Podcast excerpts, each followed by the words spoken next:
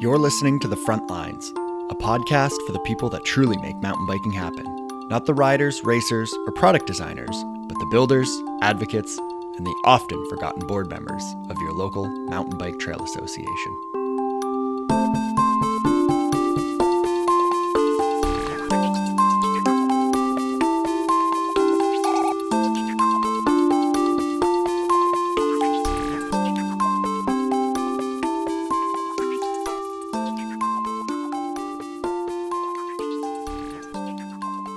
I'm going to assume that the vast majority of listeners are mountain bikers, so I believe that you can understand how devastating it would be to suddenly not be able to ride your bike. Mountain bikes are often referred to as being able to go anywhere, but the adaptive mountain bike can be for anyone. And what's even more amazing is that they allow anyone to go almost anywhere. An adaptive mountain bike can quite literally be a second chance, an opportunity for someone to ride again but imagine you have no place to ride that bike, or the trail that your bike fits on has a gate or a rock at the entrance. I'm going to speak with Tara Llanes today about adaptive mountain bikes, also known as AMTBs. But before we chat, I'd suggest taking a look at what an AMTB is. Included in the show notes is a link to Tara's website that has a number of photos and videos. I've also included a link to a YouTube video so you can see the bike in action. So, welcome to episode 3 of Frontlines.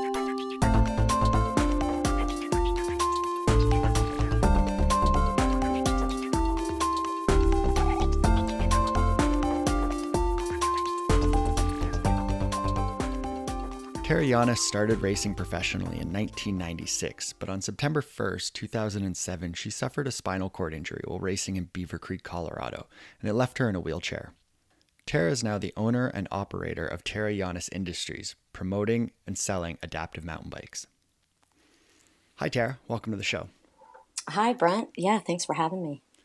So I, I left out a, a couple of chapters in that uh, in that intro, and, and perhaps you could fill in the gaps for us. What what happened uh, after your accident? Uh, well, um, I was in Colorado. I'm originally from California, so I was in Colorado and I ended up being in the hospital there for a few months. Um, just just trying to do some rehab, trying to get back to sort of the basics of of living and, and how I was gonna sort of, you know, be able to take care of myself um, and how how everything was worked. Um, so yeah, I went through that rehab and then I went back home. I continued with the rehab probably for another I don't know, a year and a half. Um, and then it was sort of right around, I mean, the rehab was great and I loved every second of it. Um, but the difficult thing was sort of like you had to go. I mean, you had to be there every day for, for you to make some gains. Um, and so for me, I kind of felt like I had to make a decision as to whether I wanted to continue doing that every day, all day, or if I wanted to just sort of continue with my life and and get on with things. And and so um, so that's kind of what I did. Um, and then ended up moving to Canada uh, with my partner, and then. Yeah, I mean, I think it took me a few years really to probably, you know, to be honest, it probably took me about five years to really figure out what was next. And you know that you know to when something happens so abruptly and you kind of see yourself going in this direction and then it just sort of makes a right hand turn you know um, I, I think i was probably pretty jumbled for a while in figuring out where i fit in. How did you first start riding an adaptive mountain bike? When did that come in?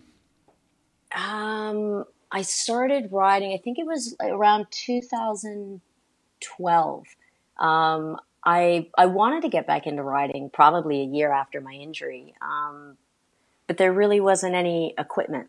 Like there wasn't that I could find anyway, like equipment that that I really wanted to ride that was really high tech that had you know suspension and that could really handle the terrain. Um, and so I and I didn't really want to ride a, a, a road hand cycle. It just I just really wanted to be in the mountains. So um, so it was like years later. I was up in Canada, and some friends of mine um, found this bike online, and it was made in Poland. And Uh, it was called a Sport On, and it was like I mean, it was really aggressive. Like it was, it you could tell it. The the design behind it, you know, was just super cool. And so anyway, they did a fundraiser, and I got the bike, and I was just really blown away because I hadn't seen anything like this bike before. Um, you know, there's there are a handful of people that that still ride the four wheelers, which are great and they're loads of fun. Um, but they don't have cranks, and for me, I really just wanted to be independent. I wanted to be able to leave the house and be able to go on a ride and not have to rely on a, a chairlift or a or a shuttle run.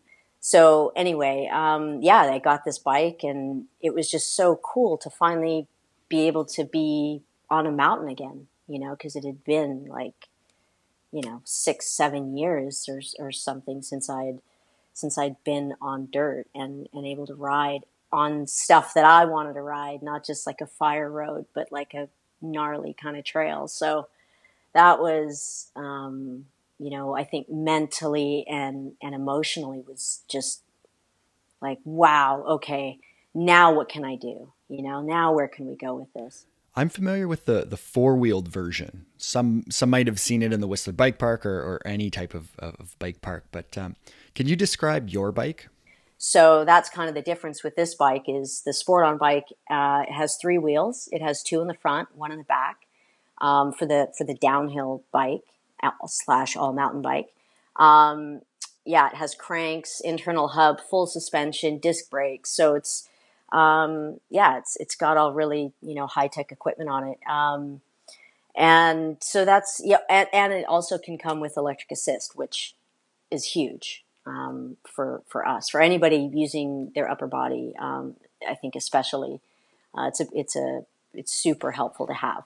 Have you ever tipped the bike? You know, I'm, I'm not going to lie. Yeah, the the bike when you get to a, a certain point, it will tip. Same with the XCR. I think that goes for probably any adaptive mountain bike or, or, or bike for that matter. So, um, but one thing that I do always sort of try to reassure people, you know, like if they are looking at the bike and that's one of the first things that they say is, oh my gosh, you know, you're in the in the Explorer bike, you're head first, and you know you're you're so close to the ground. Doesn't that you know scare you? Um, and I always kind of think of it like well, you know, if I were on an or if I was on an able-bodied bike, I'd be like three feet, you know, off the ground. Whereas now I'm only about a foot off the ground. So, you know, if I do tip over, I don't have far to go.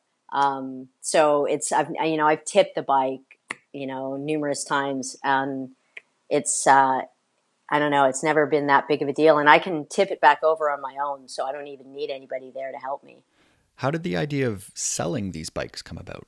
I after I had the bike for probably a couple of years, maybe a year and a half, um, I was online and I was looking at the Sport On website again, and I realized that there was because there were so many people when I was out on the trails asking me about the bike. Um, you know, friend, people that had friends that were in chairs, or people that were in chairs that were out on you know like a, a hike, and they saw me, and you know they were super interested. Um, and I realized that there was no one in Canada selling these bikes, and I thought this is crazy. Like, you know, there's we have some of the best mountain biking in the world, and you know, we should be able to to to get out there and and to give people you know this experience. Um, and I'm partial to it, obviously too, because I just love mountain biking so much. But um, so I just contacted Sport On and I said, "Hey, you guys don't have anyone up here. You know, what would you think of me selling these bikes?" And so we just yeah worked it out. And next thing you know, I'm you know selling the bikes. And then when was that?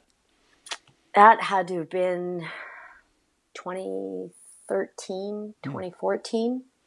Yeah, probably, yeah, probably right at the end of 2013. Um, so, and then when that sort of happened, you know, I, I think this was my first venture as, as, as having my own business, you know, so I was learning a lot on the fly and continue to. I noticed uh, while I was on uh, your website that uh, the, your company's logo is a is a phoenix, and and is there some significance to that? Yeah, um, actually, yeah, it's funny that you say that. Um, just I had a guy help me with a logo, and I'd given him some ideas of what I was looking for. Um, and he came back like a couple weeks later and he was, he was like, you know, I just, I, I really had to go with the Phoenix because this is, you know, the whole story about it and, um, you know, just like being regenerated and reborn and, you know, all of that. And I thought, you know what, he's really onto something and he did a great job, I thought, on the logo. And um, his idea was way better than mine. So, um, and I just loved, I loved the symbolic nature of mm. it. Um, yeah. So I thought it was, I thought it was great. Very cool. And how much does a bike cost? So we have two different models of the bike. One is a cross country model. One is a downhill model. Um, the cross country model starts around sixty five hundred dollars, and then the Explorer, which is the downhill model, starts around ten thousand five hundred. You know, so that's a lot of money. So um, you know, and I know that there's a lot of people that get grants, and that's great. Um, but there's a lot more people out there that that don't get grants and and that are in need. And so I started sort of realizing that okay, well, you know, we want to sell these bikes and we really need a, a community. I know that there's people out there that want to ride these bikes and they just can't afford it. And if they're going to get a, a, some sort of sporting equipment, it's usually like a tennis or a basketball chair. So let's get people outside, you know? So I started trying to figure out how do we do that? You know, how do we, you know, grow that? So I started contacting um, different adaptive organizations uh, like Whistler Adaptive Sports um, in Chelsea, uh, and then you know uh, trail builders and land managers because there'd be you know like I'd go out on rides and there'd be certain obstacles for me that I had to figure out, and if I was by myself, there's you know good handful of those rides I wouldn't have even been able to do because I couldn't get through a gate or I couldn't, you know, because they're, you know, I get it. They're made for to keep ATVs out and, and that sort of thing. Yeah. So what, what types of, of trails are required for, for an AMTB? Um, well, the bikes are three, like 3.2 feet wide. So a little over three feet. Um, you know, so we just need something wide enough. So, you know, for me, like I I'm learning this as I as I go also, you know, not only just being a rider but talking to trail builders and talking to land managers and figuring out the, the best way to go about making an AMTB trail, you know, if you were making a specific trail. So but right now, I mean it's really the width, you know. So like for a beginner trail, you know, I think it should be, you know, like four, or four and a half feet wide, if not a little wider. You know, obviously, you know, there's going to be a lot of fire road and double track that's available. Um, you know, and right now, to be honest with you, I mean, there's a lot of trails on the North Shore that I can ride without, you know, any any changes. Um, but you know, like so basically the main thing is being wide enough and then you know steepness is always a factor and what i find also um, is the off camber, how off camber and how angled um, are some of the trails uh, in different places. Hmm. Um, you know, there's so many different types of, of, of, injuries. You know, like I'm a, what you would call, I guess, a a T12 paraplegic. So I lose uh, function right below my waist. You know, so I, I'm fortunate because I have a, I have most of my abs. Um, but there's a lot of people that that don't have like any ab function at all. So, you know, it, it gets tricky when you get into off camber sections because if you can't hold yourself up, you know, and there's a lot of different sorts of strapping that we that different people use um, depending on their level of injury, you know, while sitting in the bike. But you know, that is something that I've sort of come across that I found it to be more difficult for others um, when you get to a real off camber section. So, um, you know, I'd say, yeah, with uh, how how steep the off camber is, and also just the trailhead, and and can you get into the trailhead? Is there a gate? Is there a big boulder? Um, things like that, or you know, if if you are able to get through the the front gate, are there other gates past that? You know, and then what do you do? So, what would you say to a, trail association or a land manager who who wants to to try to either create uh, a specific use trail or or potentially look at their existing infrastructure? Like what's the the best way to start? Is is it um, do a lot of these groups have an opportunity to just take in, existing infrastructure and, and expand on it? Or is it a case where the vast majority of communities will need to create a, a new purpose built trail you know i think that there'll be opportunities for both hmm. um, i really do i mean the, the first trail that i was able to to ride on the north shore well i shouldn't say that i was able to ride i mean there were other trails that i could ride but this was there was an already existing trail um, on Fromme called uh, bobsled, and it was almost wide enough. And so, and it's a really perfect loop because you can ride the fire road up, probably takes 20 minutes at a decent pace, and then you can do a lap. So that was really fun for me to be able to just do these laps and not have to, you know, hoof it for, you know, like an hour or something.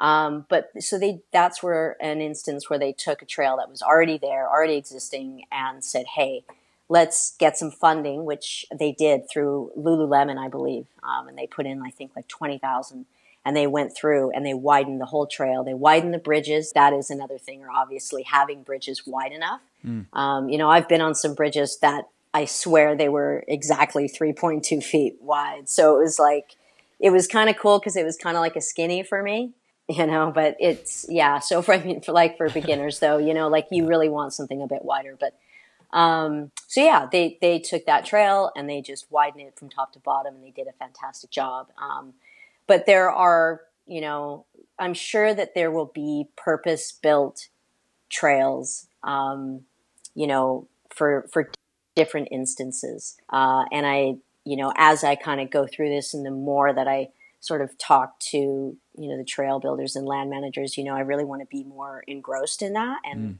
mm. um, and just feel like i have a real like i've really wrapped my head around how we can all make you know things work. And you know i realize that um, you know we, we, can't just go out and, and ask oh you know we want all these new trails built i don't i don't think that's necessary i think there's a lot of trails that um, that we can totally work with to, to minimize cost hopefully hmm. Yeah, so really retrofitting is seems like it's it's a huge option.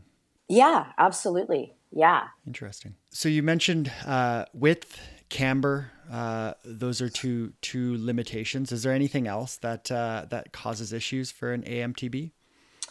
Um, you know, I'd say in some cases, uh, how steep the trail is for mm. sure. Um, our cross country bike uh, is is is different in the design where we have one wheel in the front and two in the back. Mm. Um, and the front wheel is the driving wheel. So, you know, if you get, I, I would probably say on, on any adaptive mountain bike that has that, that front wheel drive, at some point it's going to get steep enough that you're going to start to spin out. So, um, you know, I do think also that the trails, it will differ which bike that you're on. Um, you know, the, the Explorer is so capable. It has so much clearance and it has full suspension where the XCR, the cross country bike, is a hardtail, um, you know, and it doesn't have that same give. So, um, and, and suspension setup. Hmm. So it, it will require a different type of trail that cannot take the same amount of off camber as even a, a, a downhill bike. Hmm. I, I feel. And and is clearance uh, a limitation for sure? Like, is it? Uh, are you are you you know rubbing up against the bottom of the bike, or is it something where it can roll over quite a bit?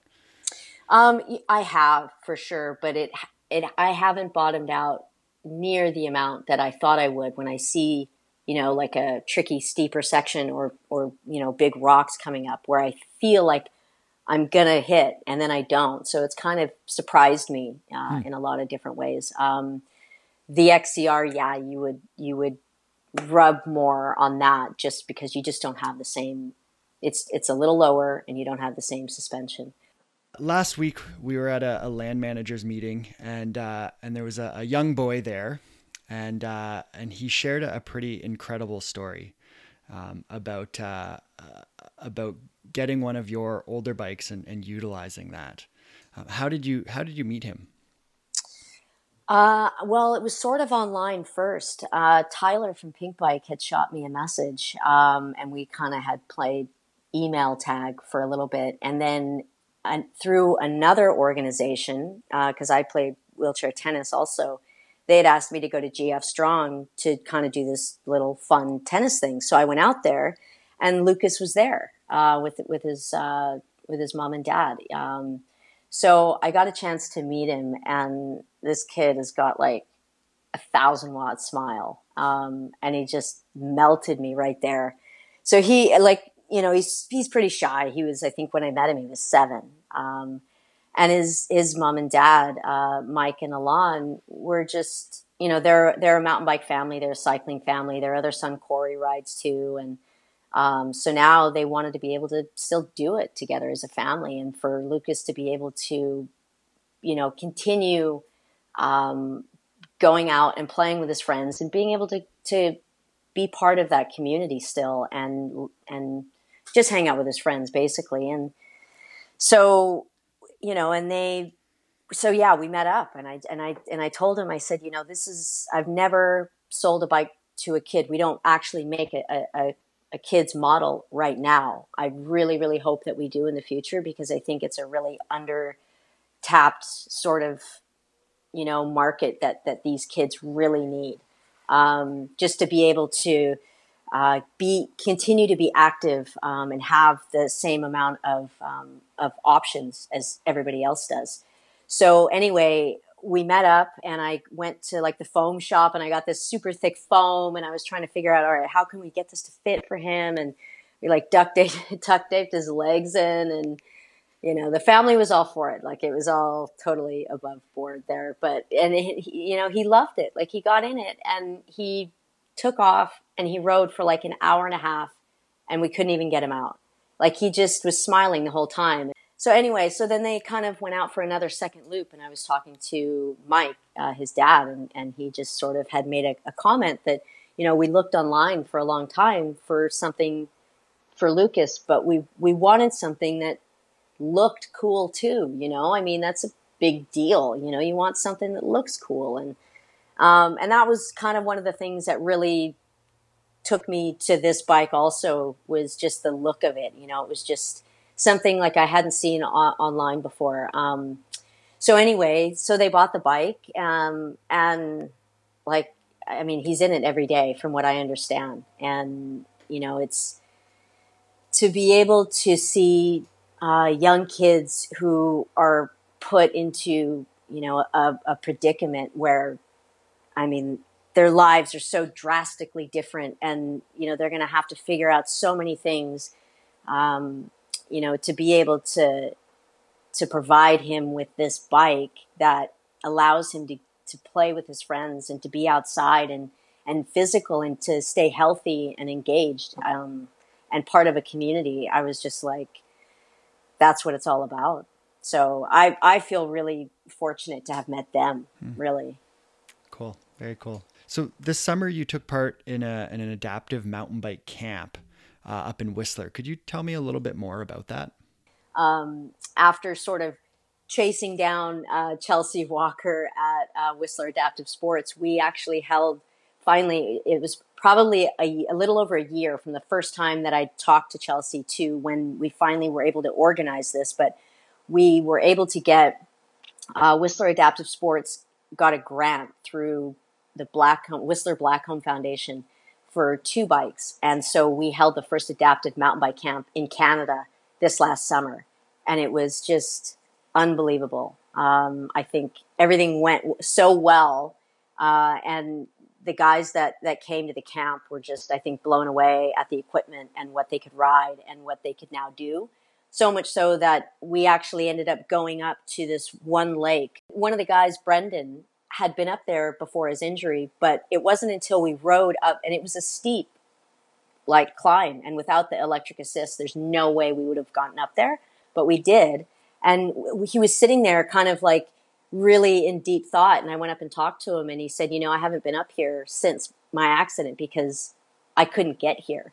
So I don't know, like it's stuff, it's stuff like that that I don't know, I, I think just really hits home and, and to be able to help people get to those places. So, um, so, so that was through Whistler Adaptive Sports. And you know, the adaptive organizations, if anybody out there knows of an adaptive organization that mainly does, you know, sit skiing, which a lot of them do, and a lot of them got started through sit skiing, but now, you know, I've talked to a lot of them and they do want to grow their summer sports. Um, so, you know, if any, if anybody knows uh, an adaptive organization that's that's interested in BC or I mean in Canada, period, my my main focus right now is BC because that's where I'm at and I can I can get to people. So, what's the best way for for people to get a hold of you? You can always check out my website, uh. You can email me, info at tarallanesindustries. Ask away, and, and we'll see what we can do. Awesome. Well, thank you very much, Tara. I really appreciate you taking the time to chat with me. Yeah, thanks a lot, Brent. I really appreciate it. Have a good one.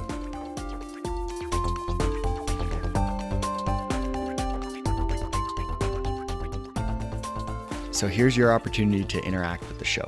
Please, if you've got questions, comments about the discussion we had today, send them over to me. You can find me on Facebook, Instagram, or Twitter at Brensky or you can send me an email, brent at bikeski.ca.